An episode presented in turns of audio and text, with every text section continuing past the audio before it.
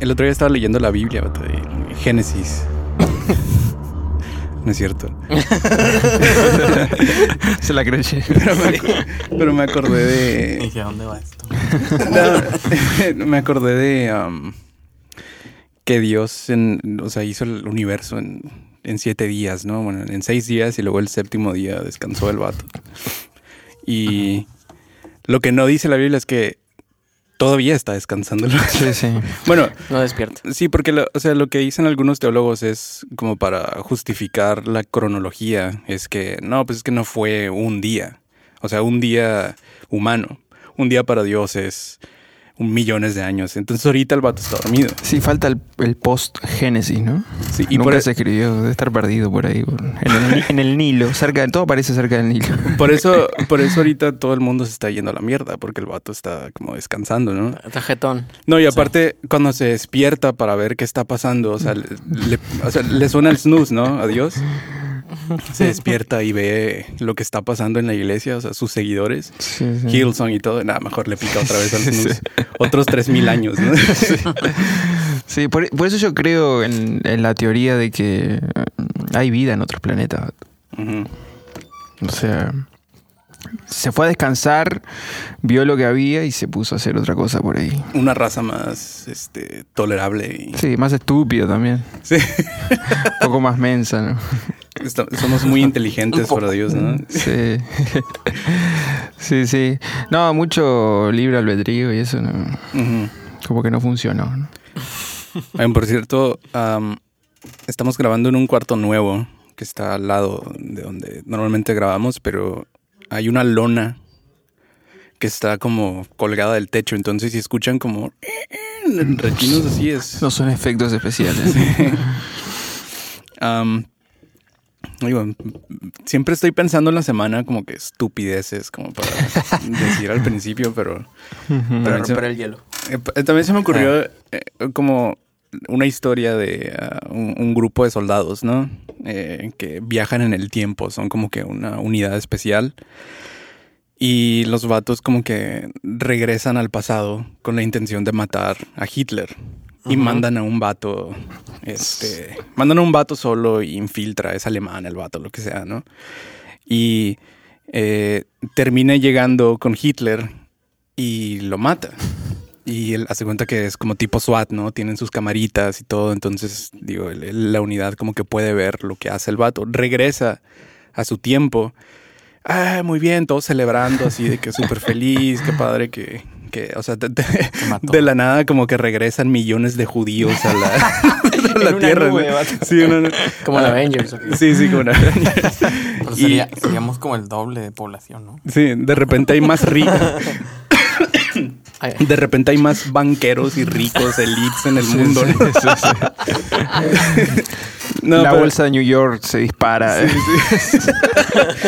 Um, pero se junta la unidad en la computadora y están viendo el footage de lo que hizo el vato. Y eh, empieza así como que todos así tomando cerveza, este, eh, eh, todos en celebración. Y de repente empieza a ponerse fea la cosa. Porque el vato no nomás mata a Hitler, sino que lo tortura. ¿no?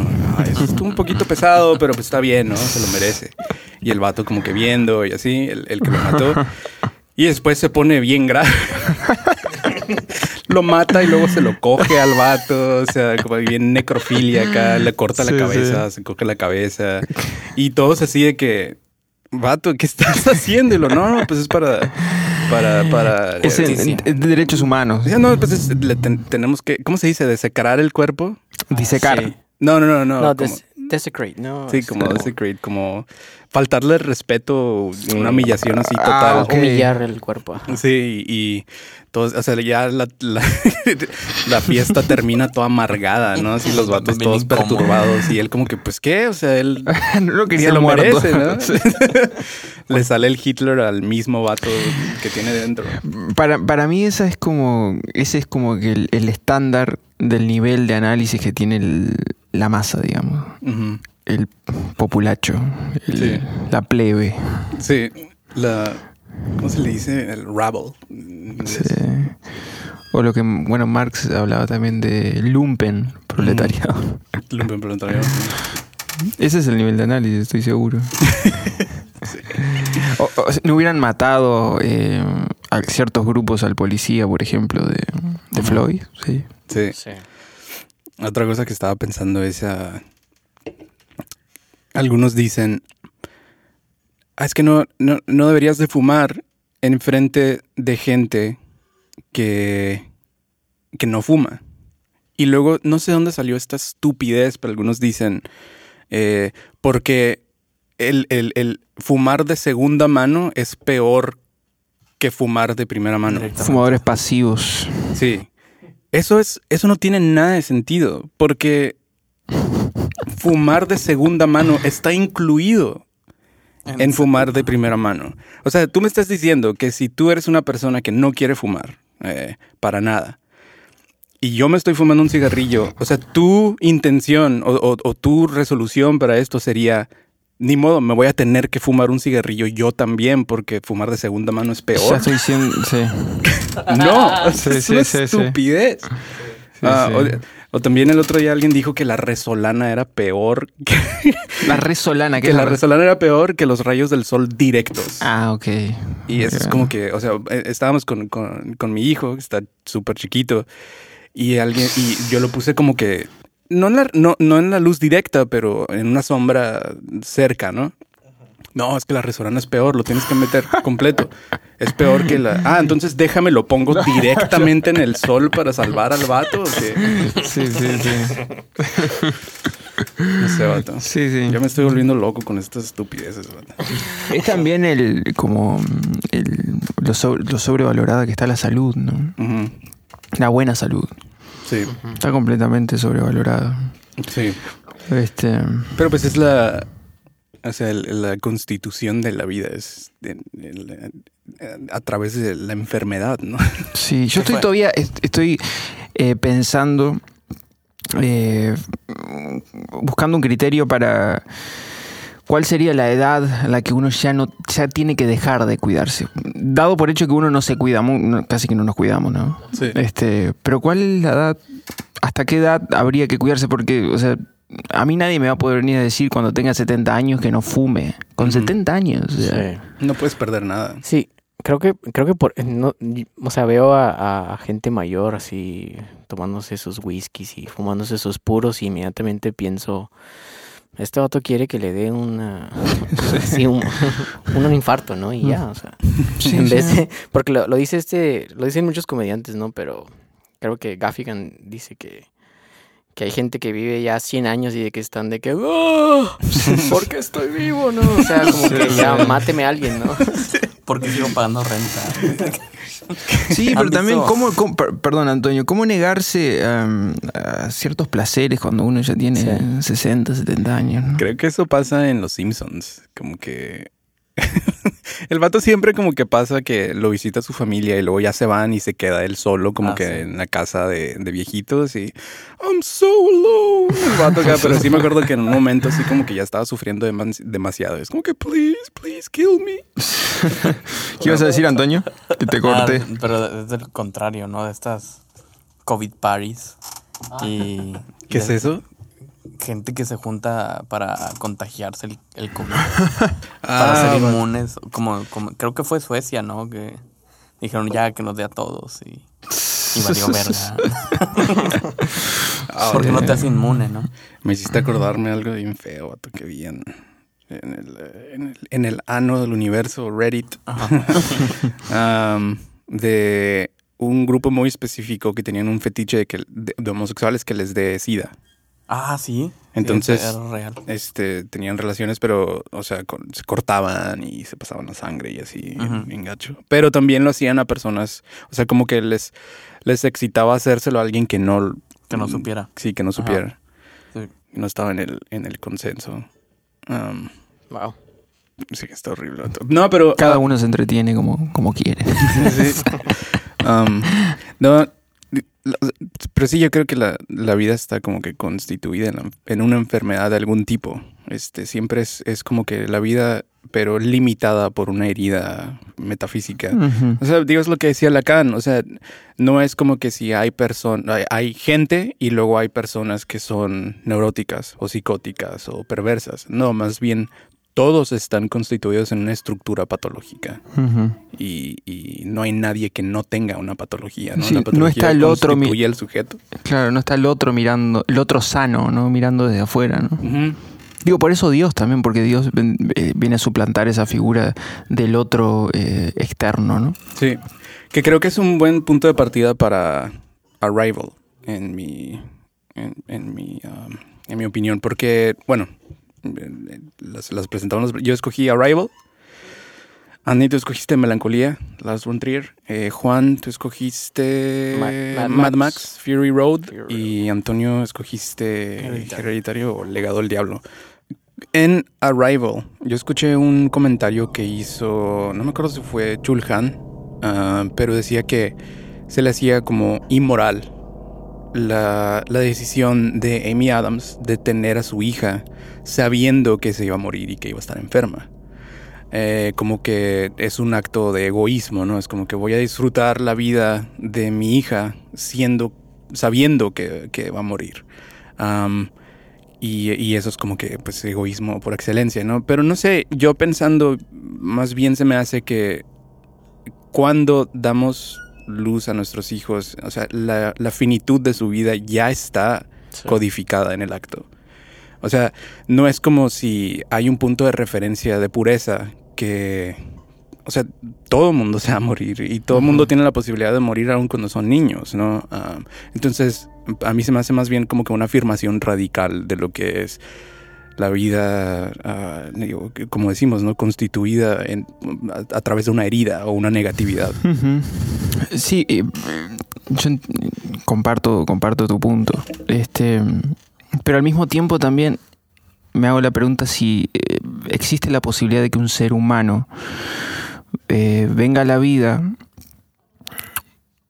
y al mismo tiempo exista alguien que sabe el día y la hora que va a morir Esa persona. Es como. Es una, sería una, una, una- una perversión del. contra la vida misma, pues. Este. Saber. Sí, saber. Sí, creo que no se puede saber. De hecho, eh, cuando se trata de la muerte. Digo, perdón, por eso, por eso eh, también estoy del lado de Chulhan, ¿no? Con la inmoralidad de Amy Adams. Sí, pero en ese caso entonces todos somos inmorales al, al decidir vivir, ¿no? Y al decidir como que procrear. En ese caso todos estamos como que sumándole a la cuenta de muertos que van a Sí. haber o enfermos, ¿no? Sí, sí. Um, porque, no sé, creo que cuando tú sabes la fecha y la hora, no quiere decir que, que eso va a ser tu punto de referencia para tu vida. De hecho, siento que hay una función de represión siempre, específicamente cuando sabes que vas a morir. Siempre se reprime, ¿no? O sea, la fecha, la hora es, es un detalle extraño. Ah, siempre lo que está operando ahí es la represión como para poder vivir tu vida en el momento sabiendo que eres mortal, ¿no? Pero tratando de nublar lo más posible los detalles de tu muerte. Digo, a, a lo mejor una, una ah, excepción sería como alguien que ya está enfermo de cáncer, por ejemplo, donde ah, le dan dos, seis meses o lo que sea, pero no puede vivir su vida. O sea, está en cama, ya, o sea, no tiene fuerza. Eso posiblemente no se puede reprimir, pero sí, no sé, se me hizo algo interesante. Digo, la película, para los que no la han visto, trata de, de ah, una lingüista, Amy Adams, que de repente llega el, militar americano a, a- a- a incluirla a un grupo de, de personas que están tratando de, des- de descifrar el lenguaje de una raza ah, alienígena que vino a la Tierra. Vinieron varias este, naves en diferentes puntos de la Tierra y ellos en específico están haciendo como que e- entran a la nave, se ven con los aliens este, y están empezando a hablar con ellos desde cero. Ah, y no hay una manera en que puedan como que comunicarse desde el principio. Después de, de días, o no, no me acuerdo si son semanas o meses, pero empiezan a entender el lenguaje, pero lo que pasa es que al entender el lenguaje cambia su subjetividad del tiempo. Eh, el tiempo se vuelve algo más fluido. Ese es el, como que el efecto secundario de, de, ah, de conocer su lenguaje de estos ah, aliens, ¿no? Y en la película, digo, está interesante porque empieza con el futuro, Pero no sabes hasta el final. Sí. Entonces, tú piensas que ella está como que ella tuvo una vida medio trágica y después de eso pasa, eh, digo, todo esto, ¿no? Que está hablando con los aliens y todo. Pero te das cuenta que es algo que pasa después, ah, ella teniendo como que el- el- el- la supervisión de- del futuro, ¿no? Am, y sí, creo que, no sé, a mí se me hace fundamental eso, o sea, poder decir, yo sé que la vida es una mierda, yo sé que me voy a morir, yo sé que probablemente mis hijos van a estar en peligro, todos están en peligro toda su vida, ¿no? Ah, pero tener la valentía de poder afirmar la vida. Este, digo, me, me- me recuerda algo que dice este ah, filósofo ah, religioso, Peter, Peter Rollins, dice, para, para los evangélicos, por ejemplo, la gente religiosa, siempre está la posibilidad de la vida después de la muerte. Eso es lo que como que alza, ¿no? El- el- la pulsión hacia lo religioso o, lo espiritual. Pero él dice, o sea, tal vez el enfoque está doblado. Más bien nos deberíamos enfocar en la posibilidad de la vida antes de la muerte. Y creo que la, la película es precisamente eso, es, es afirmar la posibilidad de la vida, aunque sea poquito tiempo, aunque sea... Y no creo que se trata de, de egoísmo, como dice este Chulhan, creo que más bien se trata de, de, de, de disfrutar las cosas aunque se van a acabar. Y precisamente eso es como que un gesto materialista, para mí radical, ah, que digo, pues ya lo hacemos, siento.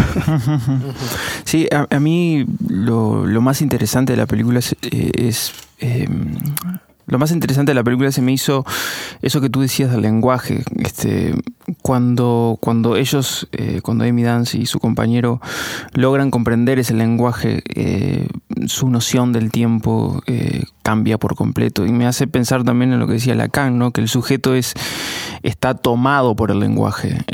No, dice que el sujeto es hablado. por hablado el- por el lenguaje. Este, O por el inconsciente. sé. Ujú.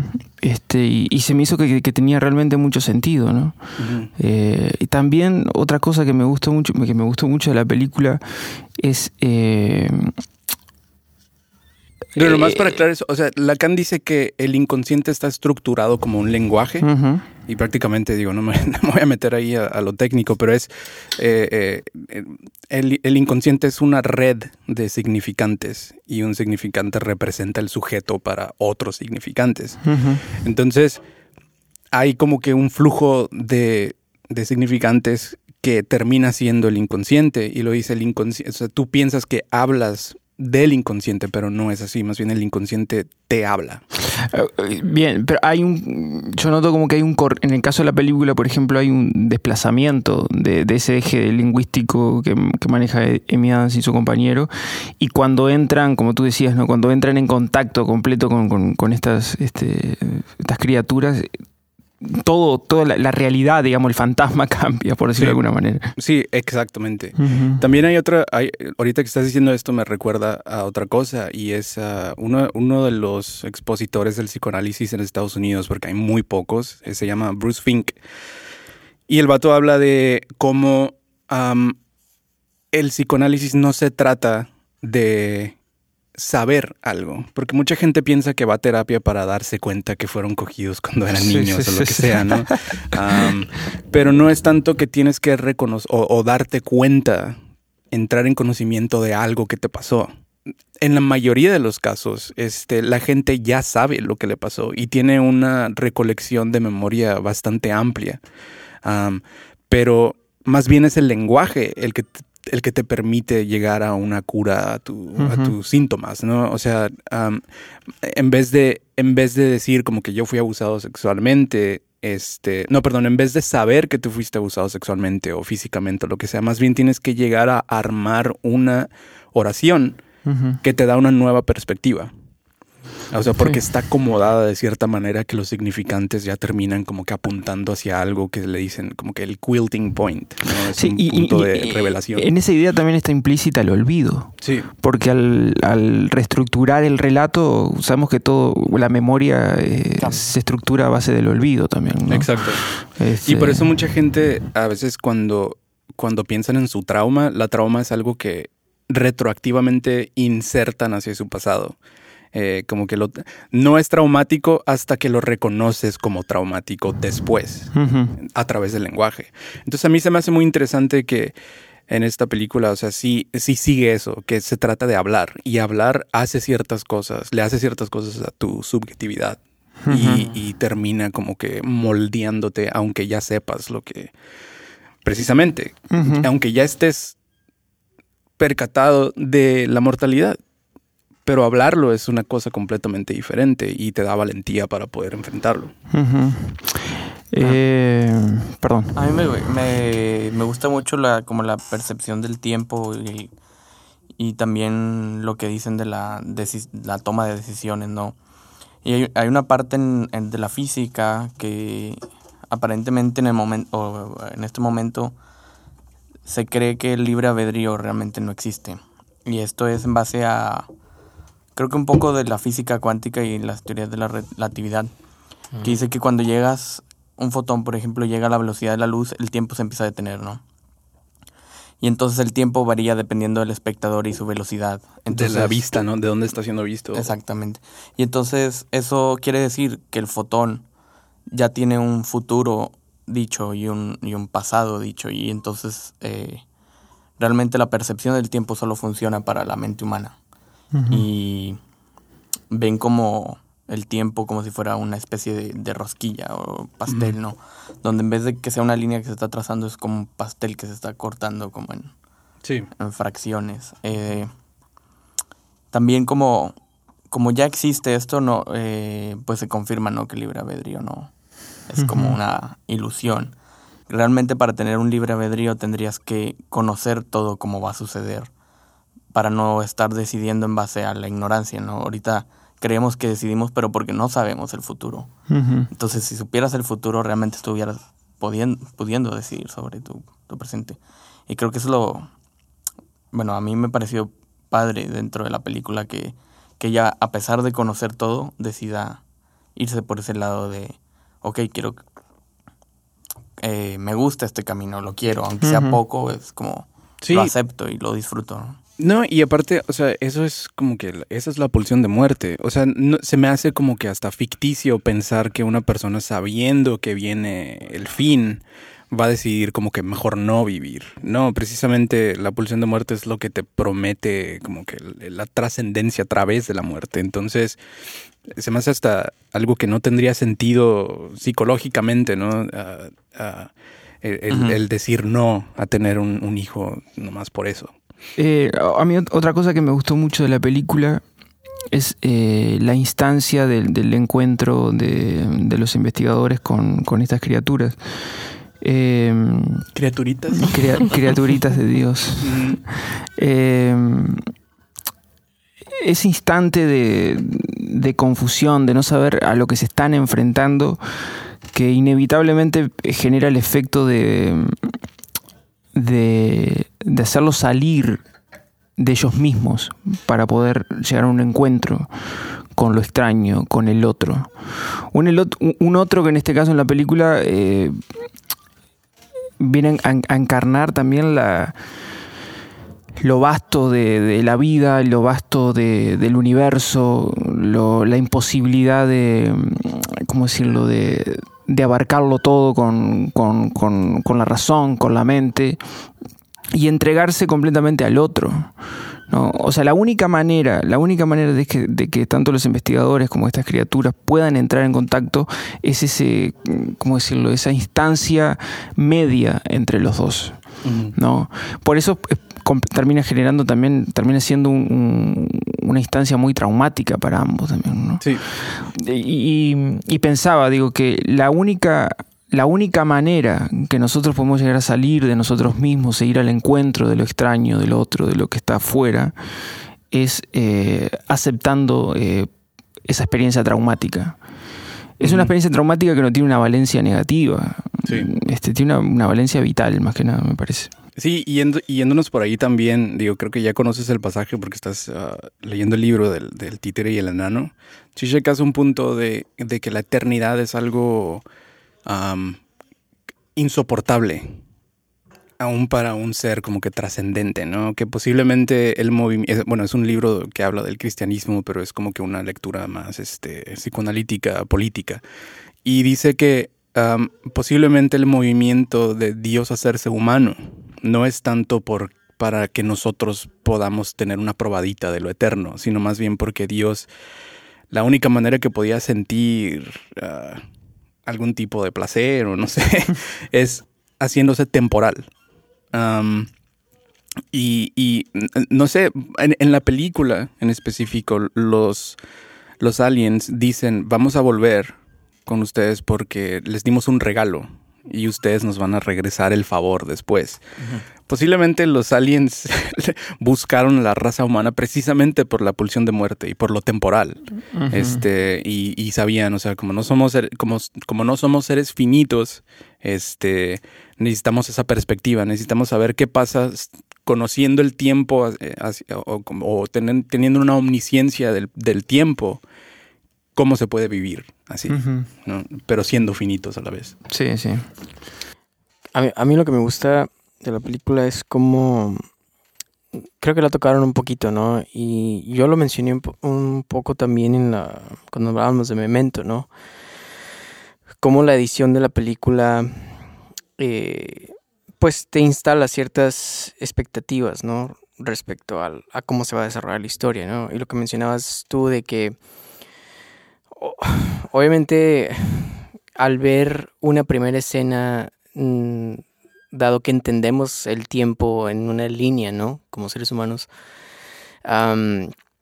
al ver una primera, al ver esta primera escena donde pues la película te informa, ¿no? De la, de la, de la pérdida que ella sufre. eh, de alguna manera transforma o, te, o más bien te pone un lente la película donde ves, a, partir de que llegan los, los aliens, ves, am, ves inclusive sus actitudes y su porte como si acababa, si, como si ella realmente acabara de, de sufrir esta pérdida, ¿no?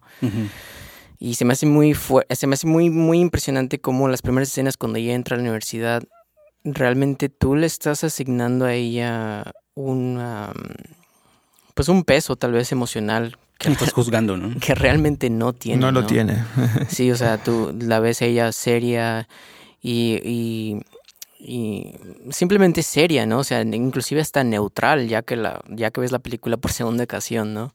Pero esa primera lectura para, para mí era como que, pues sí, o sea, acaba de perder a su hija, ¿no? Entonces me gusta esta...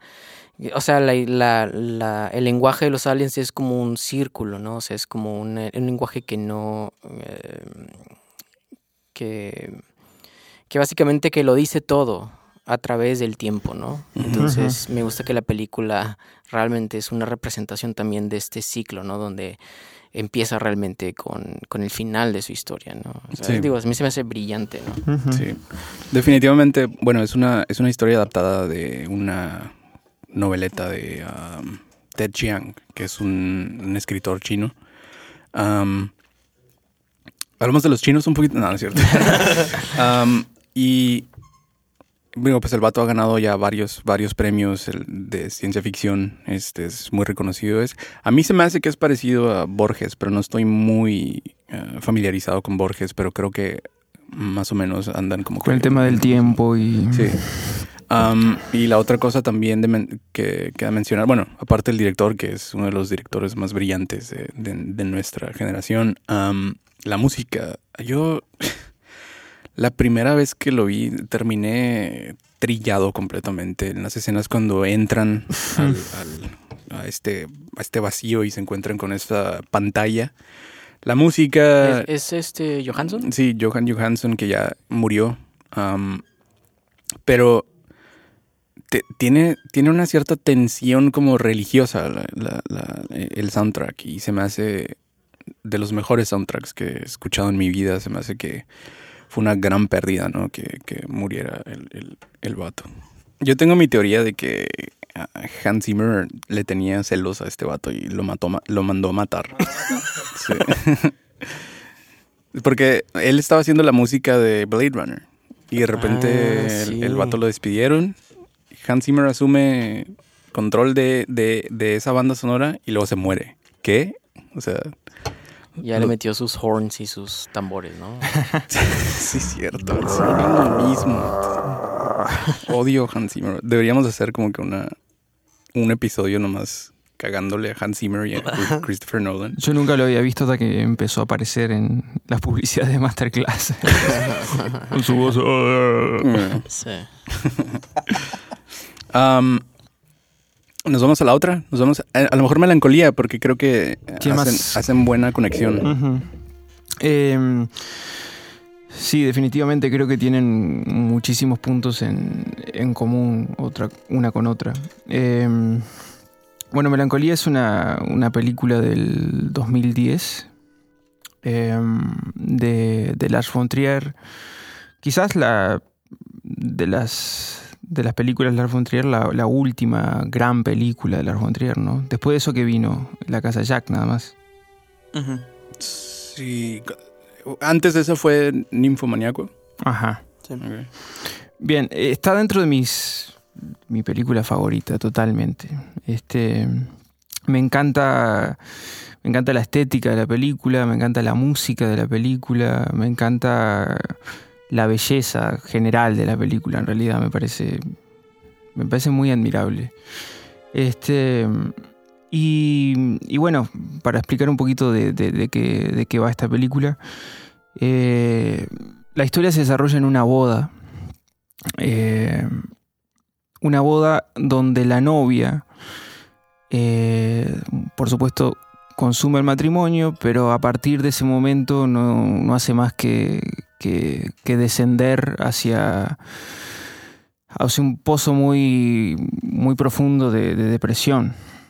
Este, ahora bien, mientras todo, esto está, mientras todo esto está transcurriendo, lo que sucede es que un, un astro empieza a acercarse cada vez más hacia la Tierra y ella, ella entra como una especie de, de admiración hacia, hacia ese astro.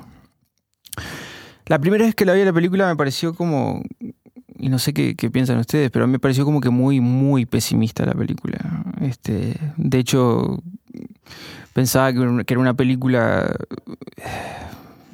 muy, pero muy existencial, o sea, muy, muy triste, muy decepcionante, vitalmente. Pero esta última vez que la vi me pareció todo lo contrario. Este, me pareció una película que en, en el fondo eh, tiene, tiene mucho optimismo. Tiene mucho optimismo porque de alguna manera es una, una especie de invitación a, a, a una vida un poquito más auténtica, digamos, ¿no? Eh, creo que tiene. Creo que tiene mucho, mucho que ver. Yo la relaciono, por ejemplo, mucho con, con este. con Arrival. Por, por esta por esta. Esta salida del individuo hacia el otro, de alguna manera. Ahora bien, el lado, el lado pesimista de la película es que inevitablemente, como se muestra al comienzo eh, de la película con unas imágenes increíbles, eh, este astro termina por, por eh, estrellarse contra, contra la Tierra, haciendo desaparecer, por supuesto, la humanidad y al, al planeta mismo. Pero por otro lado, y creo que creo que pasa por, creo que pasa por desapercibido y no sé si en algún punto puede llegar a ser un punto flojo de la película porque eh, Lars von Trier se enfoca demasiado en, la desesperación eh, depresiva de, de Justine y no siento que podría haber explotado más digo estoy corrigiendo una película que para mí es perfecta no pero podría haber explotado aún más eh, este aspecto optimista que tiene que tiene la película Pero no hubiera sido posible, ¿no? Sin, sin la superficie nihilista. ah Eh, claro o sea, termina siendo optimista precisamente dialécticamente. Ajá. O sea, no. Si no hubiera tenido como que esa superficie de mortalidad, posiblemente, o sea, eso es lo que lo hace optimista. Sí, yo digo más que nada en el personaje eh, de Justine, que, que la- ella está como que, bueno, vieron su cuerpo, ¿no? Y su cara demacrada, ¿no? Y, Ausente. y claro, y, y hay una, eh, o sea, es muy, muy probable que el espectador cuando la vea se quede con eso y se prenda a eso, como me pasó a mí la primera vez que la vi, ¿no? Solamente pensaba en lo desesperante que es la película y lo ah, desgarradoramente triste. Pero bueno, ¿dónde, dó- ¿en dónde veo yo ese lado optimista de la película? Es que el personaje de Justine eh, sale de sí misma, sale de ese círculo narcisista. Aparte, no sé si Freud que dice que, que- que la depresión es un es producto del narcisismo, ¿no? O, o no sé quién es que lo dice. No, no me acuerdo. Creo que Freud que lo dice, que- que la depresión es una enfermedad narcisista porque simplemente eh, hace al individuo verse a sí mismo y ver lo que le falta y ver, eh, bueno, toda su cuestión interna, ¿no? Jamás eh, saca la cabeza hacia afuera a ver hacia afuera qué hay. Sí, o sea, si llevas el yo hasta su punto final, o sea, es, es trágico, ¿no? Completamente. Bueno, pero creo que eso es lo que le pasa a este personaje de Justin. Eh, la película empieza con una boda de ensueño, en un lugar de ensueño. Su boda, ¿no? su boda, sí. Este, de un lugar de ensueño, eh, con un ambiente de, de- de- de felicidad y de, de- de- de festejo. Eh, pero ella está ausente de toda esa realidad, porque justamente está en una depresión hasta que comienza a contemplar el planeta, este que se acerca, que se llama melancolía. Eh, a medida que se va acercando, a medida que se va acercando este planeta, eh, y a medida que se va acercando la muerte, digamos, al, al- al- al planeta, pasa algo muy, muy contradictorio, que es que el personaje de Justin, eh, si bien cae en un pozo depresivo, pero empieza a tener como que pequeños destellos De euforia, ¿no? de euforia y de erotismo. Eh, por eso para mí también fundamentalmente es una película sobre el amor también. Este, porque mm, eh, creo que la única manera de vivir el amor de una manera real es saliendo de uno mismo. Entregarse de una manera a, a- a la muerte, por decirlo así. Este, Y el otro representa la muerte. el otro es la muerte, sí, sí, totalmente.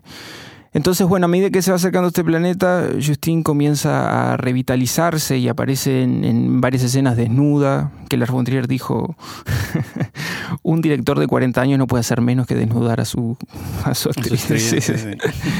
Este, y comienza a revitalizarse, aparece desnuda, se erotiza con este, con este planeta.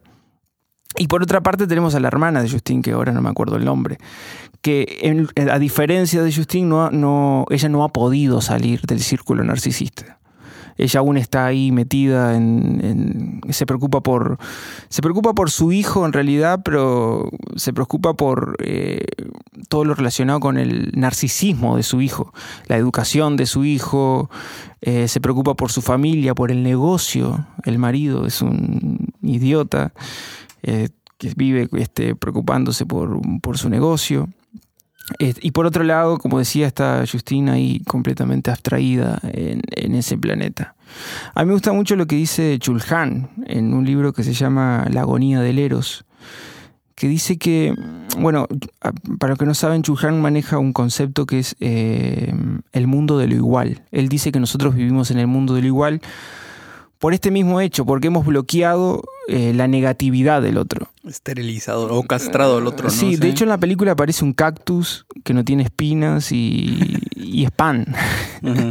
O sea, nada de lo que aparece en la película, lo único que aparece en la película que, que queda al comienzo, queda un poquito de lado, es el discurso de la madre de Justin. Que nadie la pela, todo el mundo la manda a callar porque de alguna manera desentona con este ambiente.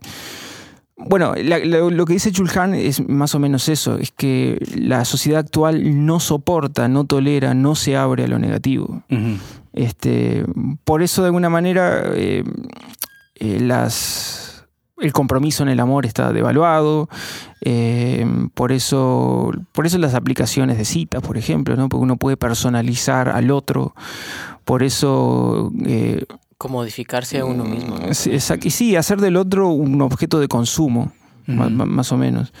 Este, Y mm, entonces dice Lars von Trier que lo- la única, Lars von Trier, Chulhan, que la única manera de salir de ese círculo de lo igual es un apocalipsis, Es que venga la muerte. ¿no? Y en definitiva lo que le termina pasando a Justine, a raíz de ese planeta que se, que, que se va a estrellar contra la Tierra, ella logra este, al fin eh, salir de, de ella misma.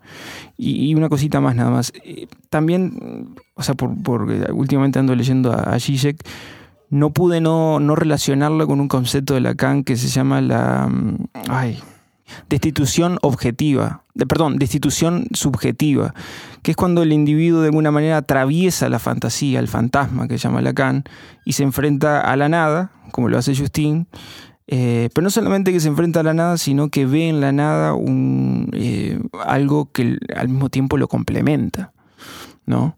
Este, dejando de lado toda, toda posibilidad suprema del yo, o sea, todo final, digamos, optimista de la cuestión, ¿no?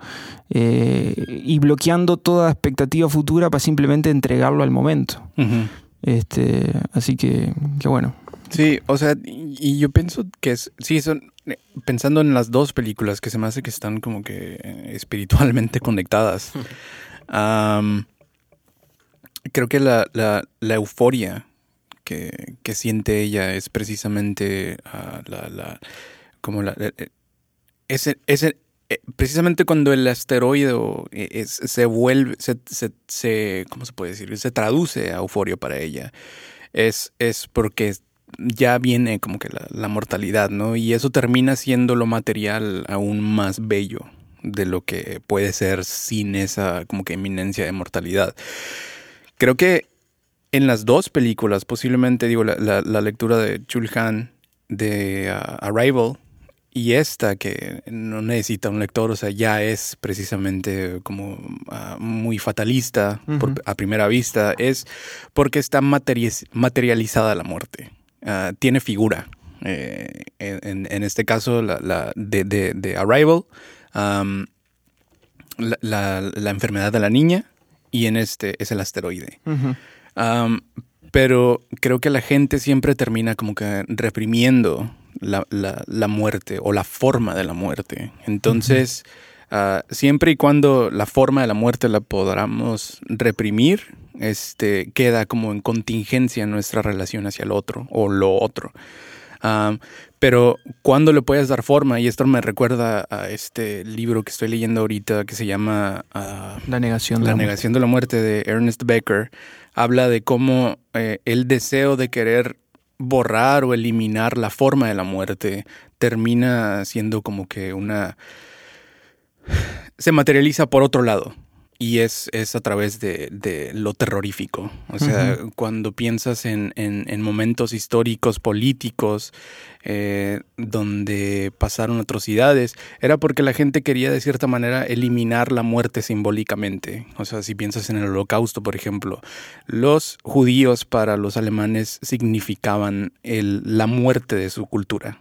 Entonces, precisamente estaban tratando de, de, de rep- o suprimir más bien este, a los judíos y a la vez reprimiendo la muerte simbólica de uh, un tipo de vida que ellos tenían. ¿no? Me acuerdo que que algunas cosas que leí decían como que, ah, es que los judíos vienen y se están acostando con nuestras hijas y todo. O sea, era la mezcla que, que simbolizaba como que la muerte para ellos. Pero precisamente cuando te entregas a lo que es la forma de la mortalidad particular en, en tu caso mm, sociopolítico, es cuando aceptas al otro de una manera mucho más radical de lo que se puede sin esa forma, ¿no? Sí, y es curioso también porque Hitler eh, tenía.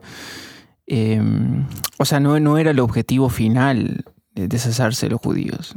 Eh, tenía una serie. Hace poco estaba viendo unos documentos privados de Hitler que tenía planes de, de- de seguir con otros grupos sociales y con otras, con otras razas, ¿no? Y, y, Sí. este, con otras minorías. El plan inicial era llevarlos a Madagascar, creo. ¿Cómo? El plan inicial creo que era llevarlos a Madagascar. Ujú. así. Se convirtió Sí. como muy costoso e imposible. Sí, pero la idea también en, él es reinventar el enemigo, reinventar este, la muerte de alguna manera. Este, a diferencia de lo que hace Justin, que es, eh, ok, integrarla, ¿no? Sí. Venga. Sí, porque imagínate que, o sea, imagínate que, que logra su objetivo, ¿no? Entonces tiene que asignarle ese, esa negatividad a, a algo nuevo, ¿no? O sea. Y es muy diferente a estas películas como... ah, ¿Cómo se llama el puto este? Ah, Arnold Schwarzenegger. Ver una película de Arnold Schwarzenegger de los noventas, tienes la certeza de que va a terminar vivo el vato. y no importa contra quién se ponga el vato, o sea, una pelea, golpes o lo que sea, tú sabes que el vato va a, a- Se va a a coger a la muerte. Se va a coger a la chava al final y todo, o sea, no, o sea, sí, eh, domina por completo la muerte, ¿no? Pero ah, sí, no sé, se me hace como que mucho más real. Y, y a, a fin de cuentas lo que dice este Ernest Becker es que al confrontar nuestra finitud, este, ah, eh, eh, nuestras condiciones materiales terminan siendo mucho más radicales y abren la posibilidad del amor radical. A mí me, a mí me encanta Melancolías, como de... Mis películas favoritas normalmente tocan este tema. eh, y los dos personajes, ¿no? El de Justine y el de la, la hermana, pues son dos partes que tiene el, el ser humano, ¿no? O sea, no son do- en, en la vida real no son dos personajes, son parte de nosotros, el que anhela la muerte y el que le temen. Y creo que tiene, son como películas hermanas para mí, eh, la del séptimo sello de Bergman y la Oh, de The Fountain de Aronofsky. Ah, sí. Nada más Hugh Jackman. Hugh Estás- Jackman es el personaje de, de, Just- de, The de la hermana, ¿no? Que, que tiene terror a morir y, y la esposa está plena y en paz, ¿no? Con el cáncer. Y en Bergman también tenemos al comediante que es que, que no le importa y se burla de la muerte y al y al y al otro cómo se llama cruzado no que está temeroso y, Vato, evadiendo perdóname, pero como side note, estás, estás cerrando el círculo, ¿no? O sea, Sí. qué perro, vato. Me, O me- sea, de la serie o qué? Sí, me, Sí, me sí. estás volando la cabeza, vato. sí. y este y creo que es digo no sé mucho de, de él pero creo que es Heidegger no el pensamiento que tiene y también creo que es como parte de lo de Platón del del, el- del mito de la caverna del De la cueva, sí. ¿no? sino de del mundo de las ideas y el mundo físico, ¿no? Que son dos partes de, de- del ser humano, ¿no? Que Ujú. todos tenemos y nos, nos juntan. Sí, la, la, um, un- un- hay una de este- del mismo vato, este Peter Rollins. No sé si les tocó de niños. Yo, mi, mi infancia fue perturbada completamente por esto y son unos que le dicen chick tracts y son como unos cómics de evangelismo que Oh, que es un librito. sí, el librito Vato. de Yo tenía, déjame contar esto rapidito. Tenía un vecino que era eh, tocaba heavy metal Ajá. y se había hecho cristiano. O sea, que escuchaba música satanista, pero después empezó a tocar eh, heavy metal cristiano. el POD. 3, 4 de la tarde con toda la distorsión, unos Laney así de, grande. La pija de Y Dios se el llamaba su vato, banda. el vato todos los lunes de la semana me traía los... Yo me acuerdo que hacían como que un, un concurso en mi iglesia eh, en, en la reunión de adolescentes y decían, le daban premios, eh, premios pedorros de que, no sé, un, un pandero o lo que sea, al, al vato que traía, que, que, que podía dar testimonio de una cantidad más alta de convertidos. Entonces tú podías decir, ah, yo convertí a tres personas esta semana. Piramidal. Entonces le daban. Sí. Um, pero me acuerdo que sí, nos daban esos, los chick tracts. Y prácticamente los pueden checar en internet si no saben qué son, pero prácticamente son ah, como historietas con dibujos tipo cómic que tienen que ver con el pecado y cómo en, al- en cualquier momento te puedes morir y es necesario que tú rindas tu vida a Cristo para que no te vayas al infierno. ¿no? O suena, sea, suena libro vaquero. Vato, me había olvidado, me había olvidado por completo de esas cosas. Sí. He reprimido eso. Sí, de acuerdo. Vato, me acuerdo que una vez yo le di a alguien, a dos personas en un día, me los llevé y le di a, a dos personas el, el, el- el chic. Y el domingo subí y dije, "Ya, salvé a dos personas. No, no tuve una conversación con estas personas, nomás les di el librito y, y yo pensé, ya, son salvos. ¿no? Pero Les dijiste, ¿no? La, la primera es gratis, la segunda te va a costar. Sí, pero el clásico, el Cristo te ama, yo te deseo. Um, Cristo te ama, pero no te puede coger como yo. no, pero um, el clásico, el, el, el, ¿cómo se le puede decir? El magnum opus de Chick, creo que se llama Jack Chick, el, el, el, ah, el autor. Eh, tenía uno que se llamaba La historia de tu vida, que de hecho, La historia de tu vida, así se llama el- la noveleta de Ted Chiang para Arrival. Así La se- historia creo que de se- tu vida. La historia de tu vida. Pero bueno, eh, ah, es uno donde una persona este, se corrompe moralmente cuando está viviendo su vida en la tierra y se muere y llega como que al, al cielo, ¿no? Y después en el cielo ven una película de, De su vida. De su. Y todas las personas lo están viendo, ¿no? O sea, las personas eternas que están ahí. Y en- es como el cine, ¿no? O sea, Sí, entra- sí, sí, sí, entran sí. a un Cinemark. Cinépolis del cielo, una cosa Sí, así. van a un Cinépolis celestial y ahí están viendo Y- por Cristo- 80 años la vida de este. Cristo está a tu lado, ¿no? O sea, Sí, sí, Cristo ah, está ahí como que... cierto. sí, sí, siempre- como que, ah, cabrón, Cristo te está viendo masturbarte y toda la onda. O sea, o sea, te- prácticamente como que visitan tu vida para que te dé vergüenza las cosas que hiciste mal, ¿no? Ah, y ya, pues al final el vato termina en el infierno, ¿no? Pero, Obviamente. Una, tor- una tortura total. pero lo que yo me pregunto es, ¿por qué vieron toda la película? No que todos los pecados son iguales y que O no sea, sé qué. sí, o sí. sea, a los 15 minutos ya lo pudieron haber quitado, ¿no? Un, un trailer hubiera sido suficiente, ¿no? Sí, sí. Mira, mira, mira, estos son tus cinco pecados más jodidos de todo. Anda anda para el Sí, sí. infierno. En Greatest Hits de los pecados, honest, honest trailer, ¿no? Pero eh, me gusta mucho porque Peter Rollins sacó esta idea y hizo como que un tipo de uh, sátira de, de estos tracts. Y, y la historia prácticamente que cuenta es de una persona que vive su vida completamente justamente. O sea, hace todo lo correcto, le da de comer a los pobres, este, nunca eyacula en su vida. O sea, no, no es cierto, pero el vato como que es, es muy puro, ¿no? Tipo, este... ah, ¿Cómo se llama? Ah, ¿Cuál es el vato que, que no pecó y Dios lo reconoció porque era como puro o algo así? ¿Abraham? Um, ¿No era como que James ah, Franco. ¿Noé? No, Noé, no, Noé. porque el vato como Hay- que lo escogió a él porque era un hombre justo, algo así. o Job. Está Job, No. está Enoch. Ah, bueno, también. sí, Job también. Todos estos vatos, hace cuenta que era un vato así, eh, que no, no hacía nada malo. A fin de cuentas, el vato muere viejito, ya feliz, ¿no? Porque hizo todo lo correcto, leyó su Biblia y todo, y, y llega al cielo. Entonces el, eh, Dios se acerca con él y le dice, muy buen trabajo, excelente, este, tú hiciste todo lo correcto, eh, aquí está el cuarto donde te puedes quedar y es, pues es el paraíso, ¿no? Pero nosotros no nos vamos a quedar, o sea, hablando Dios de él y los ángeles. Entonces termina siendo como que Dios mismo se baja a la tierra para ser humano, mientras que estos vatos tienen el goce del, del- del cielo, ¿no? Y sí, se me hace como que similar el movimiento de melancolía y arrival. Es como que el- el- el- el- el- el- la negación de lo trascendente por, eh, o sea, que hace Dios por lo material y por lo inmediato, ¿no? Sí, a, a mí me gusta el... eh, hablando de, de, de relac- relacionar ¿no? las dos películas, el paralelo que existe entre eh, Justine, su hermana, y también está Amy Adams y, y su esposo. O bueno, sí, su pareja, ¿no?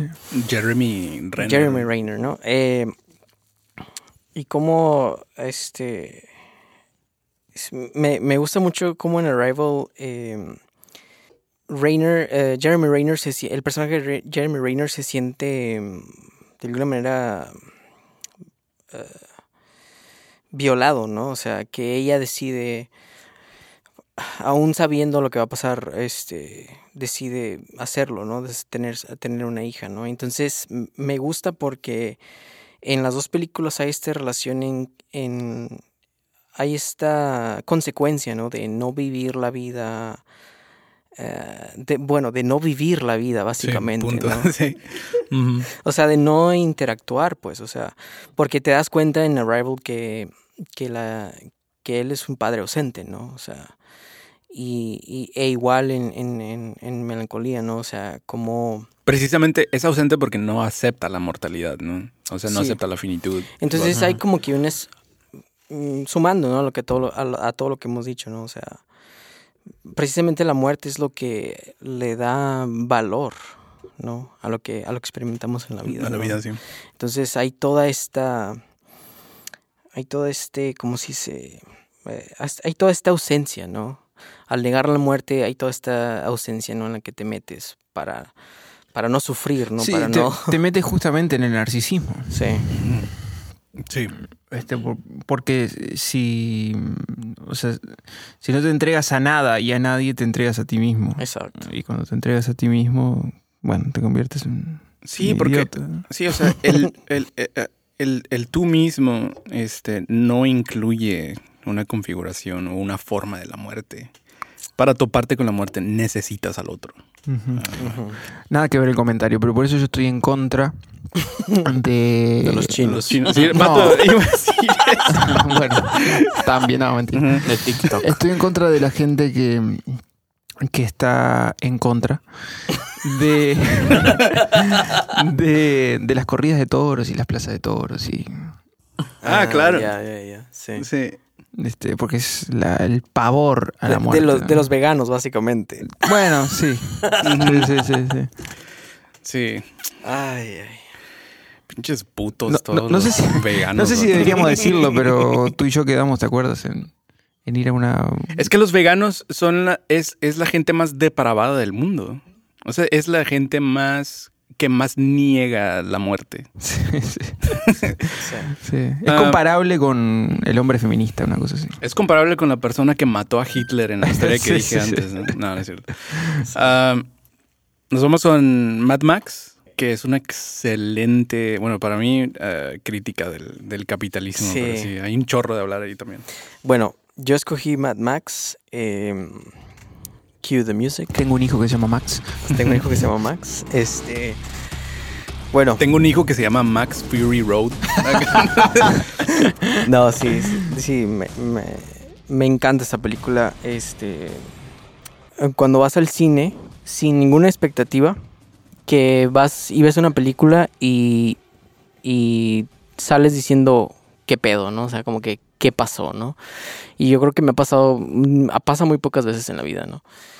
Em, y me pasó con Mad Max, me pasó con Matrix, por ejemplo, ¿no? O sea, como cuando, no sé, cuando, cuando Trinity se levanta y flota en el aire y la cámara le, se detiene el tiempo, la cámara le da vueltas y es como que, ¿qué estoy viendo, no? o sea, técnicamente. te- Sí, técnicamente, técnicamente, visualmente, o sea, hablando de lo que es este la estética y, y obviamente pues los que saben de cine pueden hablar de, de cinematografía, de, de la... Por ejemplo, pa- para empezar, o sea, es una, es una película que es como una experiencia, ¿no? Entonces ya después es tan fuerte la experiencia que, que, que experimentas que a lo mejor que a lo mejor si eres como yo, pues te metes y empiezas a investigar. Entonces ya ves como que comentarios y, y cosas que, que otros directores están diciendo de la película, ¿no? Entonces ya como que enriquece, ¿no? Lo que, lo que experimentaste, ¿no? Pero una cosa, una cosa de la que se habla es, por ejemplo, la cinematografía de Mad Max que, o sea, tiene un paso, tiene un, este, una velocidad increíble, ¿no? O sea, es muy rápida la película y luego hay todo este rollo de, de que la acción siempre está en el centro del frame, o sea, nunca tienes que eh, divagar, tu mirada nunca tiene que divagar en el, en, el, en el frame completo, sino que todo está centrado, ¿no? ¿Quién hizo una eh, comparación entre la película esta y lo que hace eh, Michael Bay? ¿No, lo, no, ¿no escuchaste eso? No. Porque Michael Bay hace como que... Ok, bueno, hay que to- tocar el tema de, de cómo, es- cómo, se, cómo se experimenta el tiempo en la película. Prácticamente casi toda la película está en cámara rápida. Sí, O sea, yo creo que si esta película estuviera en tiempo normal, tres horas. Cuatro horas y media, Sí. ¿no? The Irishman 2, acá. Pero ah, lo, ah, Michael Bay hace lo mismo. Y Ajá. hace como que eh, estas escenas que son completamente CGI. eh, o generadas por computadora. Y am, siempre hay como que cosas pasando en todos, en toda la pantalla. En todo el frame se ve que está pasando, que están pasando cosas diferentes. Pero George Miller siempre está en el centro lo, que, Ujú. lo que está pasando, ¿no? Sí, La eh, composición está como que centrada. sí, realmente no, o sea, no, ti- no tienes que, o sea, no sé, en contraste me acuerdo de una película eh, Capitán de Mar y Tierra, donde sale Russell Crowe. Me acuerdo de esa película porque, ah, no sé, eh, hay escenas donde hay una, hay una, este, una vela encendida y puedes como que, tienes que realmente ah, ver en sí, seguir la acción, ¿no? O sea, mover tu mirada para seguir la acción, ¿no? Pero esta película es como que, no sé, es como que rock and roll, ¿no? O sea, todo está en el centro, ¿no? Y es como que súper... eh, mm, no sé, es como que súper... eh, llama tu atención, pues. Todas las escenas tienen un propósito, eh, no hay nada este, de más, ¿no? En la película. Porque obviamente pues, está mostrando mucho, ¿no? Entonces, la otra cosa, eh, mm, hablando, eh, continuando con lo, con lo visual, es que, mm, no sé, me, me gustaron mucho las escenas de noche, ¿no? O sea, ya técnicamente, pues, te das cuenta que las grabaron durante el día, que usaron ciertas técnicas, ¿no? Para colorear esas escenas. Pero y eso fue una decisión en post o grabaron Grabaron todo. como si fuera noche desde el principio. Desde el principio grabaron todo, este, y creo que sobreexpuesto Ajá. para mm, Sí. Ya después en post darle el color, ¿no? En- ya el cinematógrafo, los que saben de esto, pues saben por qué, ¿no? Se, so- se sobreexpuso la imagen, pero obviamente le da cierta cualidad, ¿no? A la imagen. Y que ya, ya que en post, ya en post, pues lo, lo controlan, ¿no? De cierta manera. Este, las escenas de noche me encantan. No, es como que es increíble, ¿no? no, no nunca piensas que, que realmente las grabaron esas De escenas día, de día, ¿no? Y la otra cosa es que eh, antes de entrar a lo que a, lo- a los temas, ¿no? Este, a los temas subterráneos de la película es que em, eh, hay muchos directores que han hablado acerca de, la hazaña que es grabar esa película, ¿no? O sea, de que directores que tienen una trayectoria increíble que dicen, "Mm, primero no sé cómo se grabó esa película y segundo es no sé cómo mm, nadie murió en la, en la producción de esa película, ¿no? O sea, por ahí te enteras de películas donde, ¿sabes que Un tramoyista se le cayó algo encima y se murió, ¿no? O se murió una cámara, ¿no? Una cámara- creo Sí. que en Dark. Knight se murió una, una cámara IMAX. Y Sí. un. Y en esa película es como que no, no, nadie se murió y, es increíble lo que está pasando, ¿no? En, en- en las, en las escenas, ¿no? Y luego está todo este, eh, todo esto subterráneo en la película, ¿no? Que es... mm, hay quienes inmediatamente cuando vieron la película lo relacionaron con este magnate de que es el CEO de Nestlé, ¿no? Que básicamente eh, digo, es como que el capitalismo en su mm, peor expresión, eh, pero básicamente es eh, una persona que está yendo a países eh, en vías de desarrollo y básicamente les está vendiendo agua embotellada, ¿no? Nestlé a gente de esos países, ¿no? En África y en vez de en vez To- de eh, los Tom Shoes también. Toms, ¿o ¿cómo se llamaban esas madres? Mm, Sí, ¿no? Toms. Los Tom, Toms. Tom Shoes. Sí. Que es como- básicamente. También como el Rockefeller, ¿no? Que, que se hizo como siete trasplantes de corazón el güey. De pulmón también. ¿También? Sí, creo que sí. Que es como que esta. No sé, la, la película tiene una manera muy interesante de. De. De mostrar este. A esta persona, ¿no? Que quiere acapararlo todo, ¿no? Que quiere poseerlo todo, ¿no? Este. Y creo que mucha gente le, le asignó este. eh, vio esta relación con, lo- con el CEO de Nestlé, ¿no? Que básicamente eh, se acapara los recursos naturales de ciertos países y después les empieza a vender eh, el agua embotellada, ¿no? A los, En vez de abrir un pozo, ¿no? en, vez de, en vez de abrir un pozo y hacer algo. Y entonces, mm, no sé, mm, pudiéramos ahí discutir, ¿no? De que el agua eh, probablemente es un eh, recurso, es un derecho, ¿no? De la, de la humanidad y no un producto. O sea, yo no eh, tomo, yo no tomo agua porque Punto. Nunca. Yo no tomo agua, punto. De whisky para arriba. de whisky para arriba. Am, yo no tomo agua que no he comprado. Como calditos. Tomo calditos. Sí. Am, o compro botellas de agua sí, o estoy tomando agua de un purificador que compré. Compraste, ajá. Y, y creo que hay como que un interdicto societal general de que no deberías de tomar agua de la llave. Ujú. ¿no? Sí. Entonces el agua ya está comodificada, ¿no? O sea, Sí. pero llega a un extremo en la película como muy totalitario, ¿no? Sí, que es, que es el caso de Nestlé, ¿no? O sea, el caso de Nestlé es básicamente apoderarse del recurso del agua en los países. El- y y, eh, a- apoderarse, apoderarse de recursos comunes. Ujú. O sea, que deberían de ser, o sea, no me sorprendería que después de ahorita todo lo del COVID es como que empiezan a vender máscaras que te dan Sí. aire que puedes sí. comprar, ¿no? O, aire, aire libre de COVID, por ejemplo. Sí, sí, exacto. O sea, tiene como que unas cápsulas de aire con filtros y lo que Sí. sea y lo puedes comprar, ¿no? O sea, es que sí, ese es el, ese es el, la tragedia del, del capitalismo, es que nunca es suficiente, o sea, cualquier cosa puede ser modificada. Una de las cosas que me llamó mucho la atención de la película es ah, el, el uso religioso de, de ah, las marcas de autos. Está bien, verga. Está increíble, o sea, o sea, prácticamente tienen como que atrios o ciertos como que ah, Altares. altares de Ford.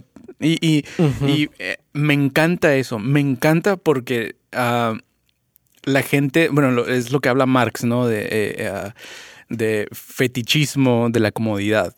Y es, no necesariamente tienes que creer que Ford es, es religiosamente valioso o que es trascendente o lo que sea. Más bien lo que, lo que es importante es que tú actúas como si fuera ah, algo que merece Sí. fetiche, ¿no?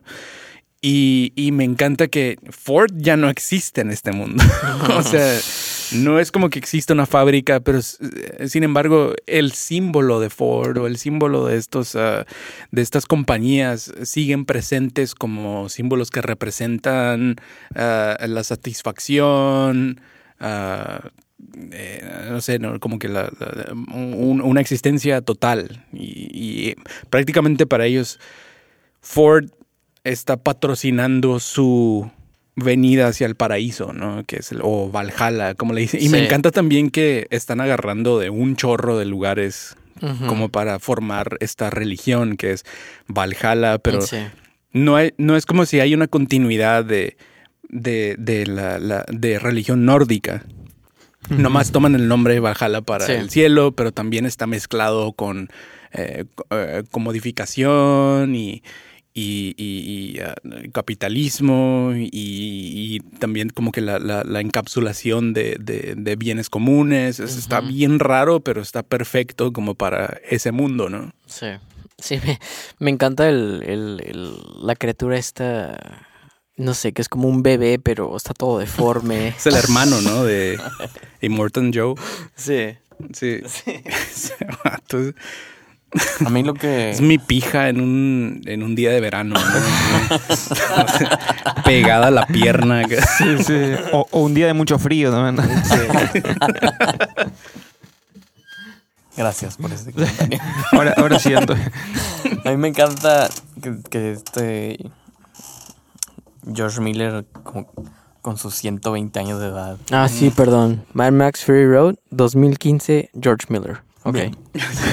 ¿Pero cuántos años tenía el vato cuando le hizo? ¿Como 68 o algo así? No Sí. sé. Pero el vato llegó así como quítense a la verga. Des- después de hacer Así se hace este... una película de acción. Después de, después de hacer Happy Feet, ¿no? Ah, no mames, que es de. Oh, sí, sí.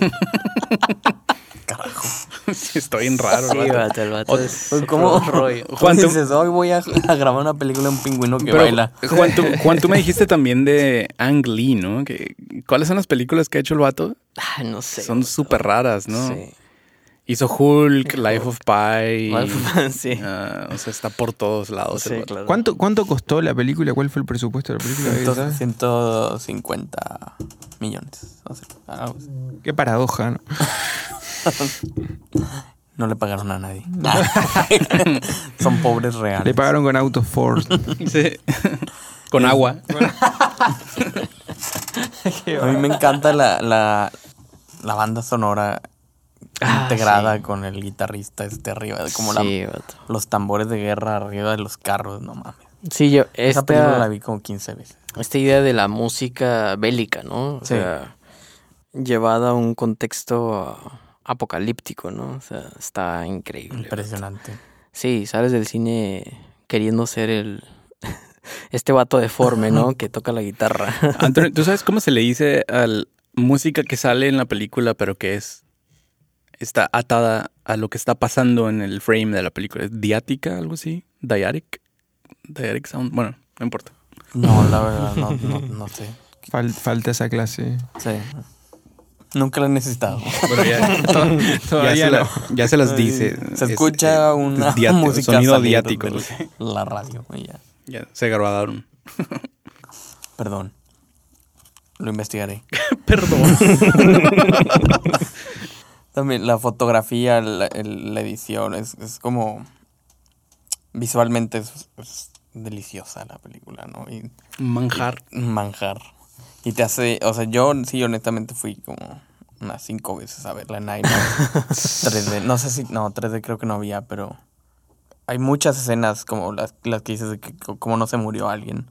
Sí. que, que no son, o sea, que pareciera que están hechas en, en a computadora, pero realmente son como stunts, ¿no? Sí. Colgados, O sea, hay un vato realmente ahí colgado, ¿no? colgados en unos tubos mientras están a 200 Sí. kilómetros por hora y volcando carros al Pues mismo está tiempo, o sea, suplementada por CGI, ¿no? Pero, Sí, pero no el, es- el núcleo es real. sí, no. Sí, y Por eh, eso- se agarraron de cosas que son extremadamente ricas visualmente, ¿no? O sea, por ejemplo, para esa escena de los, de los vatos que están colgados en los tubos, eh, realmente se agarraron de Cirque du Soleil, ¿no? Que es como que, como que dijeron, vamos a traernos a los vatos de Cirque du Soleil y vamos a meterlos a esta película, ¿no? O sea, muera nadie. sí. A mí me da mucha risa esto de Cirque du Soleil porque hay una hay un Cirque du Soleil que es erótico. Y me da mucha risa pensar en una pareja que te voy a llevar a Cirque du Soleil y van y es como que pornográfico, ¿no? ah, perdón, amor, no sabía. Sí, y después te, No tenía ni idea. y que después te diga, ¿por qué no te colgás como el vato este de circo del Soleil? Colgado de las bolas. Sí, sí, sí. Sí. Tenés menos elasticidad que un pancho. Sí, sí. Am, digo, otra cosa de mencionar de la película es este la música de este Tom, Tom Holkenborg, ah, Junkie XL, que, que ha estado como que muy de moda últimamente. A mí me sorprendió porque hizo una hizo una banda sonora de, de puras cuerdas, pero gigantes, o sea, como de estas iteraciones de orquesta que tienen como 120 eh, músicos. ujú. Y así suena. No me acuerdo cómo. ah, Brimstone, creo que se llama la película. Es, es bueno el vato. Nos vamos con la. No, Ah, ah, no, ah, yo iba a decir algo. Charlize Theron. No, que me, que me parece un, este. No recuerdo una película, quizás alguna de John Wick, con tanta acción. Sí. O sea, demasiada acción, demasiada acción. Sí. Este. Que. Que aún así puede sostener una un cierto, cierta base ideológica, digamos, o cierta crítica. Lo cual es muy difícil, porque por lo general las películas este, que, que pretenden ser críticas o, o abrir la discusión mediante el film terminan por, por, por ser aburridas o por quedarse a medio tiempo, pero esta película es todo lo contrario. Sí. Este, tiene una velocidad que es... eh, la música, yo no sé por qué, será porque no, No sé por qué, pero rara vez le, le, le presto atención a la música de las películas. Pero esta me. O sea, también me parece que va completamente en sintonía con lo que estás viendo. Y después la, la, la, la cuestión eh, crítica de base, ¿no? Este. eh, yo no puedo creer la gente que, que abraza con toda la fe del mundo el capitalismo y lo acepta así tal cual es, que no, no piensen en. que no, que no vean que no vean posible el, final del- de la especie y el final del planeta. Este, no, no, no, no está esa idea. Está como que completamente bloqueada por, por todo eso. Otra cosa que me llamó mucho la atención es también eso que, que tú decías, Adrián, de, de las, de las marcas como fetiche, ¿no? Eh, o sea, ya se superó la cuestión con el objeto. Ya es una cuestión estrictamente simbólica que está metida en, en- en las canaletas del cerebro. Los intersticios del cerebro. Sí, estamos completamente reprogramados. Sí, y la otra cosa que se me olvidó mencionar es ah, la una exposición muy buena del objeto causa deseo, el, el- el objeto petit a que le dice. Lacan, y es están estas ah, prisioneras que son mujeres, pero ¿qué son estas prisioneras mujeres? ¿Son la causa objeto, perdón, el objeto causa deseo o el objeto de deseo? Y es una distinción como que interesante psicoanalíticamente. Y lo que pasa en el capitalismo es que siempre hay una- un objeto causa deseo que se va desapercibido. En este caso de Immortal Joe, el objeto causa deseo es tener un hijo eh, como que tener un primogénito ahí masculino, ¿no? Ah, y re- aparenta que el objeto de deseo es, son estas mujeres que son esclavas, pero más bien lo que alimenta el deseo de Immortal Joe de tener a estas mujeres como que ah, ah, en- en, En cuarentena. en cu- sí, en cuarentena- Cautiverio. En cuarenta- cautiverio. en cuarenta. cautiverio. Ah, lo que está por enfrente de eso o por debajo de eso es, es otra cosa completamente. O sea, terminan siendo objetos precisamente porque no son el objeto, son ah, instrumentos para llegar a otra cosa. Y eso se me hizo también muy... Sí, son muy sin- interesante. significantes, digamos. ¿Mm? O significados. Son. Ahora me atreveré, son signifi- Significantes, sí. Significantes. Nos vamos con. El legado del diablo. O con la mejor película de terror del. De La los historia, últimos ¿no? 30 años. O sea, es, es el resplandor y luego esto. No, para el resplandor, para mí no. Pato, a mí me gusta... Yo Ok. prefiero el exorcista. Título de la película, año y este Se llama... eh, director. Oye, pero a mí... Querida encogí al O diablo. sea, yo soy. yo soy súper fan de las películas de terror y yo pensé, ay, o sea, el apoteosis del horror llegó con El Conjuro 1, 2, Ajá. este, La Noche del Demonio, todas estas. Pero no, esta terminó a, aplanar la topología del- de películas de Sí, llegó terror. así ¿no? sáquese de aquí. Sí, Así, sí. venga. Es este del 2018 de Ari Aster y su ópera prima se mamó el vato. Todavía eso, ¿no? Aparte de eso, es como su primer película. No y, manches. y es una película de terror que te da mucho más de lo que te debería o, o que te promete una película de terror. Eh, porque también es un drama, ¿no? Y creo que el, el peso del terror está justo ahí, en el, en el drama familiar, que es, es pues, la historia de una familia totalmente disfuncional o, o que pareciera que es funcional y que a medida que va avanzando se van cayendo estas capas y, y- y te enteras de la verdad, ¿no? De, de que tiene un oscuro, pa- muy pasado muy, muy oscuro. Eh, la, la abuela está metida en una secta y la hija aparentemente no lo sabe, pero da, da- da indicios de que en algún momento lo sospechó.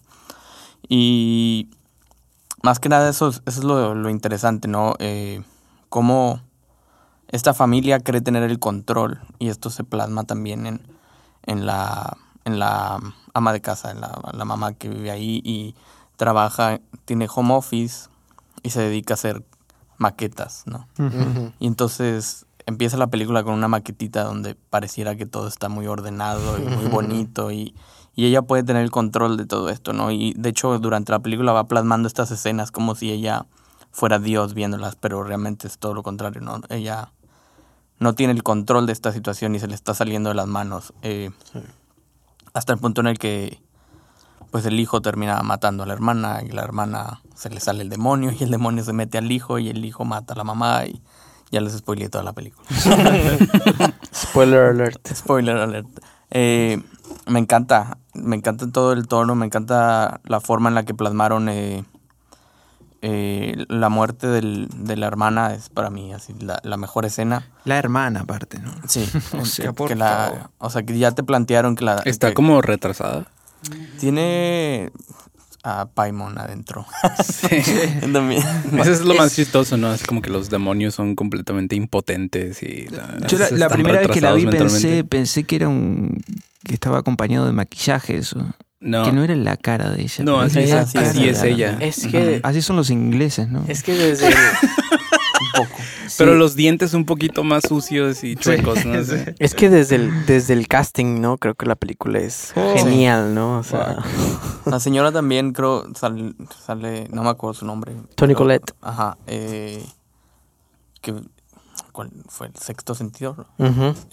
que salió en el sexto sentido también. Eh, como la mamá del niño. Un niño muerto. sí. Eh, Y que ve muertos, ¿no? sí. Eh, ¿Qué más iba a decir? ¿Qué iba a decir? No, bueno, eh, mientras que te acuerdas, algo que se me hizo interesante de la película es eh, eh, la falta de agencia que tiene la familia. Ah, y me gusta mucho que haces la conexión de eso con lo que el oficio de la mamá, que prácticamente está haciendo como que uh, miniaturiza, ¿cómo se dice? Eh, Miniatura, sí. miniaturas, Modelos miniaturizaciones de su vida. Precisamente eso es la división entre la fantasía y lo real, ¿no? O sea, el- eh, eh, el- el- lo real es prácticamente eh, la falta de agencia, es lo un- una potencia que viene de eh, externamente a cambiar tu vida sin que tú tengas control. Pero todo el mundo tiene como que ciertos rituales personales para sentir como que están en control de su vida. Entonces la mamá está haciendo estas miniaturas para recuperar algo de la ilusión de control, s- o sea, sabiendo que su vida está jodida completamente y controlada por fuerzas eh, externas. ¿no? externas. Hay una. Hay mucha gente aparentemente que no le gustó la película No puede ser. porque carece de, carece de Putos, terror. putos todos. Bueno, eh, también escuché... Porque carece de terror, dicen. y Perdón, yo- eh, también he escuchado gente que no le gusta Rival, por ejemplo. ¿Quién? ¿Qué? Que no le gusta Rival. Ah. Yo creo, y, y dicen eso, ¿no? Que carece de terror. Y yo, es que, que- qué más terrorífico que una mamá diciendo no, no te quería tener y te odio. Y esa escena en el comedor Ah, donde sí. está todo de la verga. No, no, no. Están súper tensos y, Sí, se transforma ella. y se ¿no? siente que se aman, pero al mismo tiempo están como tan sumidos en la miseria que no pueden ver como que los dos están sufriendo, ¿no? Porque la mamá también está yendo a terapia para, para curar la muerte de su hermano y de su hija y ahora se está separando de su único hijo que, que los dos se quieren, pero hay un problema de comunicación que no, no han logrado eh, resolver, ¿no? Entonces, esos son como los pequeños detalles que, que hace que esta película sea más que una película de terror, ¿no? Y que, y que lo lleve a, a otro nivel, mucho Sí. más interesante, yo creo. Yo le decía a Adriano, y estamos hablando, y le decía que es una película que, que siento que toca lugares del cerebro muy sensibles, que, que hace que a mí, a mí me, me estuvo perturbado como que por dos semanas la película. La vi, la vi aquí en Monterrey y... mm, No digas dónde estamos, voto. ah, cierto, cierto, cierto, porque el, el misil... Lo vi aquí en la avenida. Vato, me da risa porque en el primer episodio damos tu cuenta de mail y todo. Ah, Siempre, Satánico 66. No. ¿no? siempre encuentras una manera de, col- de localizarte. Sí. Déjame recalco a Andy arroba. No, no es cierto. No, pero la película toca lugares del cerebro que a mí me dejó perturbado dos semanas. La vi aquí y mm, después la volvimos a ver porque Mm. creo que no me acuerdo quién no la había visto, si Melissa o quién, no Mm. ahí. Y este, y- Sí, la familia. Sí.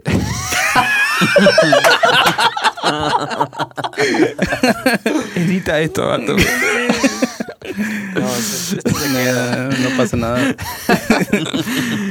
Y claro, fue en una semana la vi dos veces. O sea, mi cerebro quedó trastornado. Sí. ¿Y, y en, qué, en qué punto me trastornó? Yo miraba cuando dormía, obviamente con la luz apagada, a mm, algún sector de la habitación y se me venía a la cabeza la imagen de cuando en la película muestran también, apuntando hacia lo- a la oscuridad, este, el contorno de las familias estas desnudas. Sí. Por favor. Esa parte, es- esos cuerpos, no. Eh, sí, la parte del final. O al eh, final también.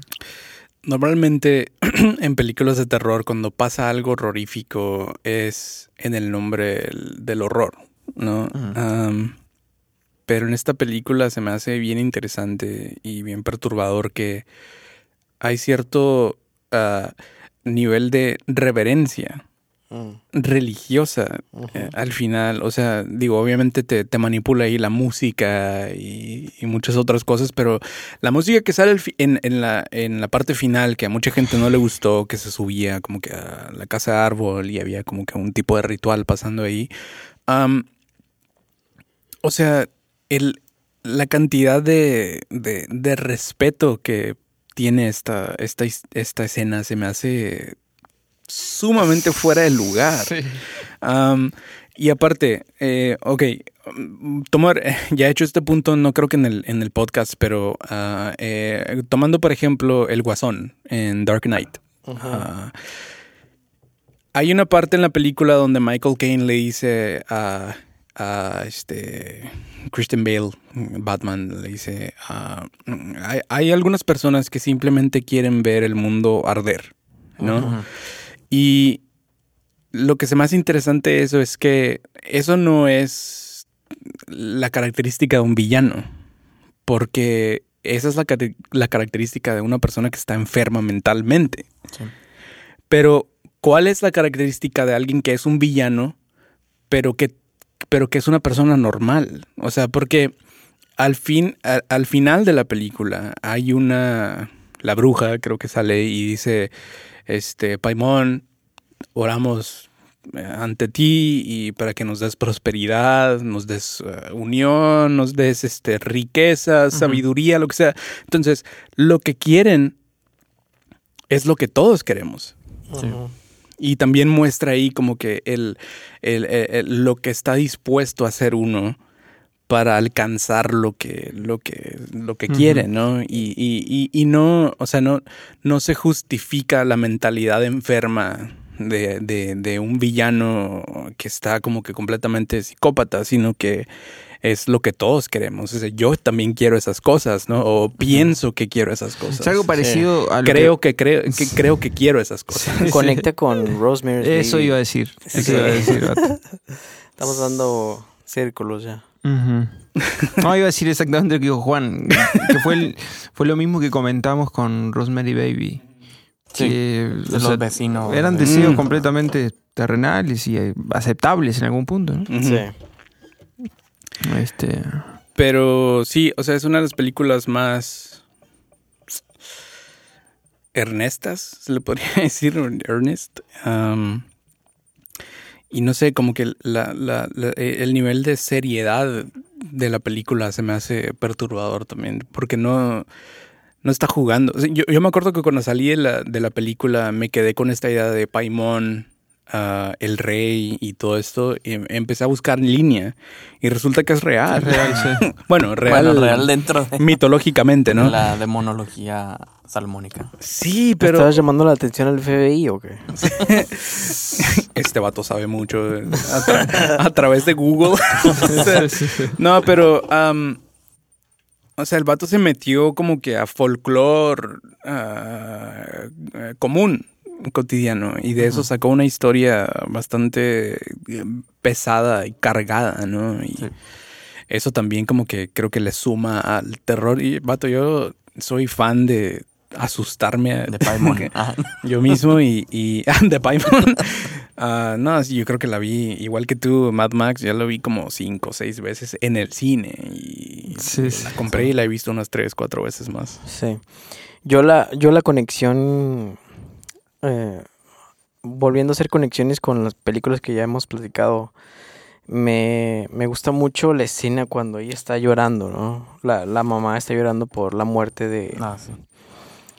de, de su hija, ¿no? Y, y la conecto con esta con la película de Río Místico, ¿no? Mm. Porque hablamos acerca de cómo tal vez fue un poquito exagerado lo de la escena, ¿no? En sí, la cinematografía de, de esta escena de Sean Penn, ¿no? Cuando la cámara Ah, se sí, sí, levanta Y, y él está básicamente desgarrado, ¿no? Esta escena, cuando, cuando ella está llorando, y re- realmente, um, realmente no está llorando, está realmente como que gimiendo, ¿no? Ujú. Es, es, es desgarradora la escena cuando está llorando por, por la muerte de su hija, ¿no? Sí. Eh, porque me acuerdo que en mi río místico estábamos hablando de cómo... De hecho, Pues- no, no se ve ella llorando, se escucha, ¿no? Sí, O sea, sí. De fuera es Sí se ve, pero Sí. siempre se ve desde lejos. eh, sí, Y- digo, cinematográficamente, digo, no me acuerdo exactamente, pero creo que ella está como que su silueta nada más, ¿no? O sea, no la No, ves. no, no. O sea, el hijo llega en la noche y está completamente en shock, se acuesta, no duerme toda la noche, se ve que está despierto.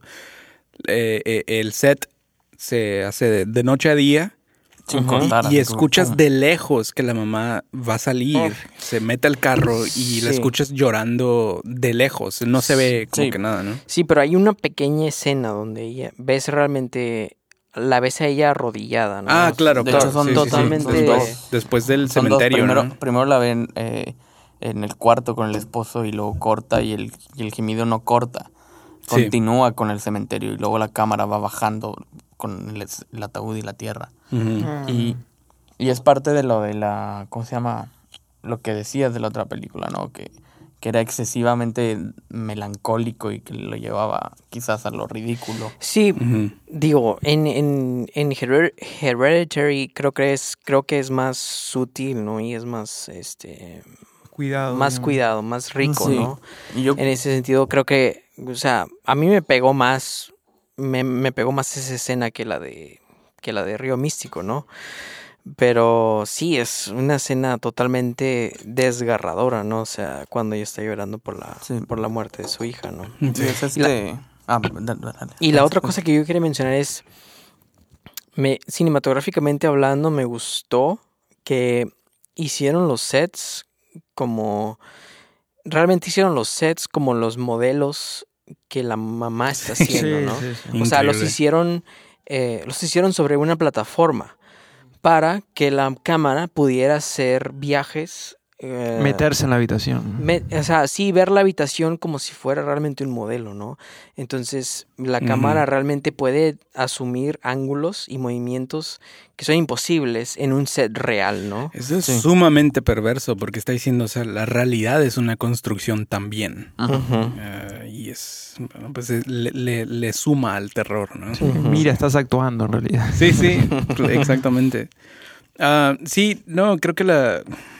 También digo, tiene el, el- es- el- la, la banda sonora de Colin Stetson, que a mí me sorprendió mucho saber que la mayoría del, del- del- de la banda sonora es saxofones, barítonos y son puros como que ah, metales.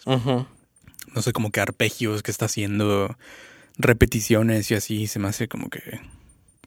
Creo que muchos directores han dicho que una película que es buena Cuando, cuando se da a luz ah, es un accidente prácticamente. O sea, es- o sea, l- los planetas se alinearon para, para que pudiera surgir esto, porque el, el- el trabajo de un director es prácticamente tomar decisiones en el momento bajo lo que bajo el tiempo que te limita el presupuesto, ¿no? Y no es una película muy cara, creo que costó 10 millones de 10 dólares. millones de dólares. Ah, digo, comparación a otras, ¿no? Que son sumamente caras hoy en día. Pero sí, creo que lo que pudieron hacer eh, eh, es, es sumamente, ah, no sé, como que va más allá de la suerte. Y, y, Sí. Yo tenía esta duda, o sea, como que qué onda con este director que su primer película se ve así, se siente así, cuál es su segunda. y no, o sea, Midsommar a mucha gente no le gustó, pero a mí me también me, me atropelló completamente, o sea. ¿Cuál a, a mi gusto es más perturbadora?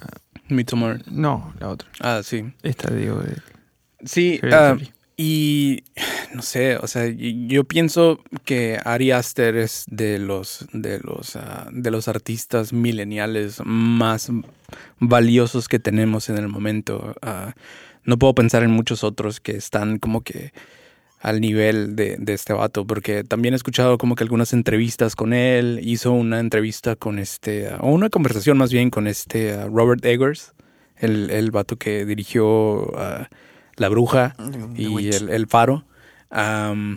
y no, los vatos son unos pinches nerdos completamente. O sea, están sumamente. O sea, viven el cine, ¿no? y, y, eso es una energía que creo que no se ha visto a, esta, a, ese nivel desde Scorsese y. Uh, Spielberg. Yo no soy muy fan de Spielberg, pero sí reconozco que el vato es, eh, o sea, vive el cine, ¿no? Sí. Pero sí, increíble película. No sé si alguien más tiene algo que decir de. No, esta. de esa. eh, no. Creo que lo que dijimos hoy, ¿no? Que es la mejor película de terror. Yo pienso que no nomás es la mejor película de terror. O sea, pienso que yo, yo estuve batallando. Ah, otra cosa que iba a decir es: no sé si tienen ustedes algunas sugerencias de. Eh, me gusta mucho esta. Eh, no sé si han visto estos videos de uh, Mojo. Sí. Eh, en YouTube, donde dicen uh, las 10 mejores películas de, del 2019, lo que sea. Pero justo antes de llegar al, al número uno, dicen honorable mentions, que es como que uh, mencionar películas que pudieron haber estado en la lista, pero que no, no, no la armaron, Oh, ¿no? ajá. A mí se me hace que The Master de Paul Thomas Anderson es posiblemente me, me gusta más que Arrival en lo personal, que es la que escogí para la década, pero por alguna razón en ese momento decidí eh, mejor irme con Arrival, pero The Master es una película sumamente increíble. Otra es Suspiria. Este, Suspiria se me hizo un remake muy de división, ¿no? A mucha gente no le gustó, pero a mí se me hizo sumamente Sí, ah, increíble. También lo mismo, muy bella, ¿no? Muy Sí. hermosa. muy- Sí, o sea, tienen una estética muy placentera, pero por debajo tiene como que toda esta eh, dimensión podrida, ¿no? Sí, sí. Eh, eh, The Master, Suspiria y Midsommar, a mí se me hace como que increíble Midsommar, este, no, no, entiendo por qué no fue reconocida más de lo que fue, pero ah, sí, no sé si tiene, si, si pensaron en algunas otras películas No, digo, que podrían yo- a mí no se me ocurre, como decía hoy, una, una mejor película de terror que, que El legado del diablo. Digo, cre- creo que es una, una costumbre que tienen todos estos sistemas de premiación, que es dejar un poco de lado al, al terror, ¿no? Este, Sí. Ah, regresando a un último punto de Legado del Diablo, este, me en- a, a mí una de las escenas que más me